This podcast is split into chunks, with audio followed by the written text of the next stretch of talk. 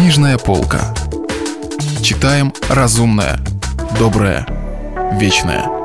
Радио «Комсомольская правда». Александр Дюма. «Три мушкетера». Читает Стас Бабицкий. Продолжение. Часть 20.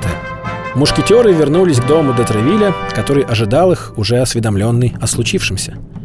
«Скорее в Лувр!» — сказал он. «Постараемся увидеться с королем раньше, чем его успеет предупредить кардинал. Мы представим ему это дело как продолжение вчерашнего, и оба сойдут заодно».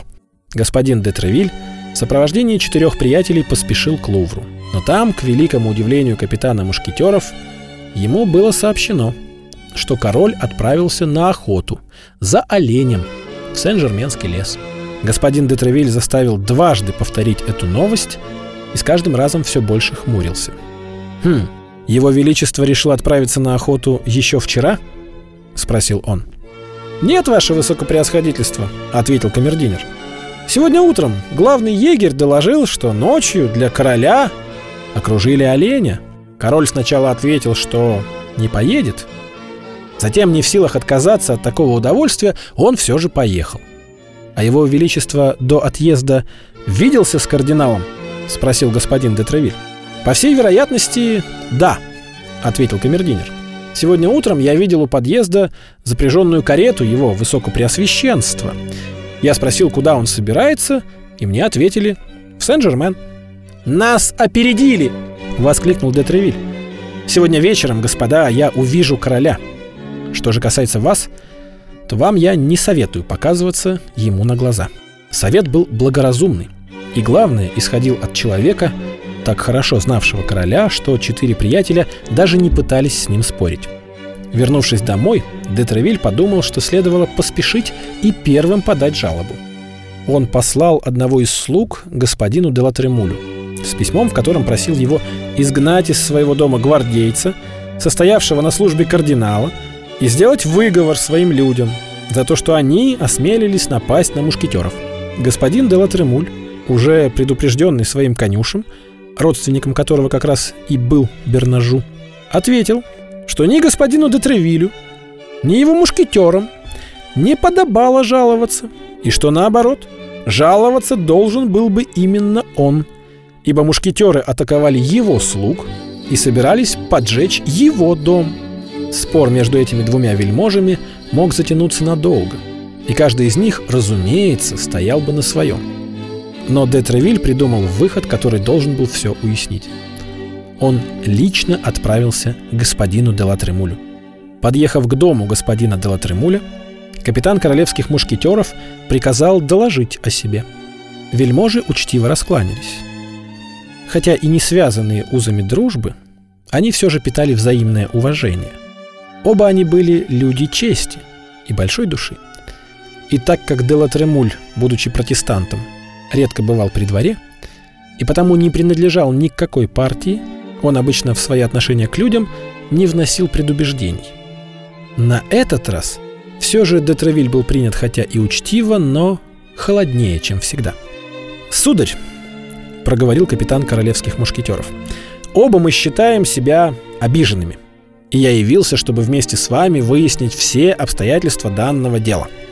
Пожалуйста, ответил Делатремуль. Но предупреждаю вас, что я хорошо осведомлен, и вся вина на стороне ваших мушкетеров. Вы, сударь, человек слишком рассудительный и справедливый, чтобы отказаться от предложения, с которым я прибыл к вам. Прошу вас, сударь, я слушаю. Как себя чувствует господин Бернажу, родственник вашего конюшева? Ему очень плохо, сударь. Кроме раны в предплечье, которая не представляет никакой опасности, ему нанесен был и второй удар, задевший легкое. Лекарь почти не надеется на выздоровление. Но раненый в сознании. О да, в полном сознании. Он может говорить? С трудом, но говорит. Так вот, сударь, пойдемте к нему. И именем Бога перед которым ему, может быть, суждено будет скоро предстать, будем заклинать Бернажу сказать правду. Пусть он станет судьей в своем собственном деле, сударь, и я поверю всему, что он скажет. Господин де Латермуль на мгновение задумался, но решив, что трудно сделать более разумное предложение, согласился. Оба вельможи спустились в комнату, где лежал раненый. При виде этих знатных господ, пришедших навестить его, больной попробовал приподняться на кровать. Но был он так слаб, что утомленный сделанным усилием повалился назад, почти потеряв сознание. Господин де Латремуль подошел к нему и поднес к лицу Бернажу флакон с солью, которая привела его в чувство. Тогда господин де Тревиль, не желавший, чтобы его обвинили в воздействии на раненого, предложил де Латремулю самому расспросить больного. Все произошло так, как и предполагал господин де Тревиль. Находясь между жизнью и смертью, Бернажу не мог скрывать истину. И он рассказал все так, как оно и было на самом деле. Только к этому и стремился Детревиль. Он пожелал Бернажу скорейшего выздоровления, вернулся к себе домой и немедленно же послал сказать четырем друзьям, что ожидает их к обеду. У господина Детревиля собиралось самое лучшее общество. Кстати сказать, все сплошь противники кардинала. Понятно, что разговор в течение всего обеда вертелся вокруг двойного поражения, понесенного гвардейцами его высокопреосвященства. И так как Д'Артаньян был героем обоих сражений, то именно на него посыпались все хвалы, которые Атос, Портос и Арамис рады были уступить ему. Не только как добрые товарищи, но и как люди, которых превозносили настолько часто, что они на этот раз могли отказаться от своей доли комплиментов.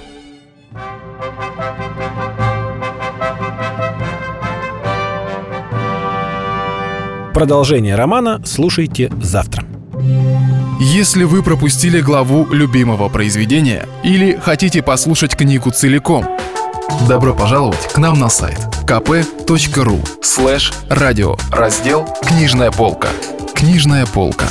Читаем разумное, доброе, вечное.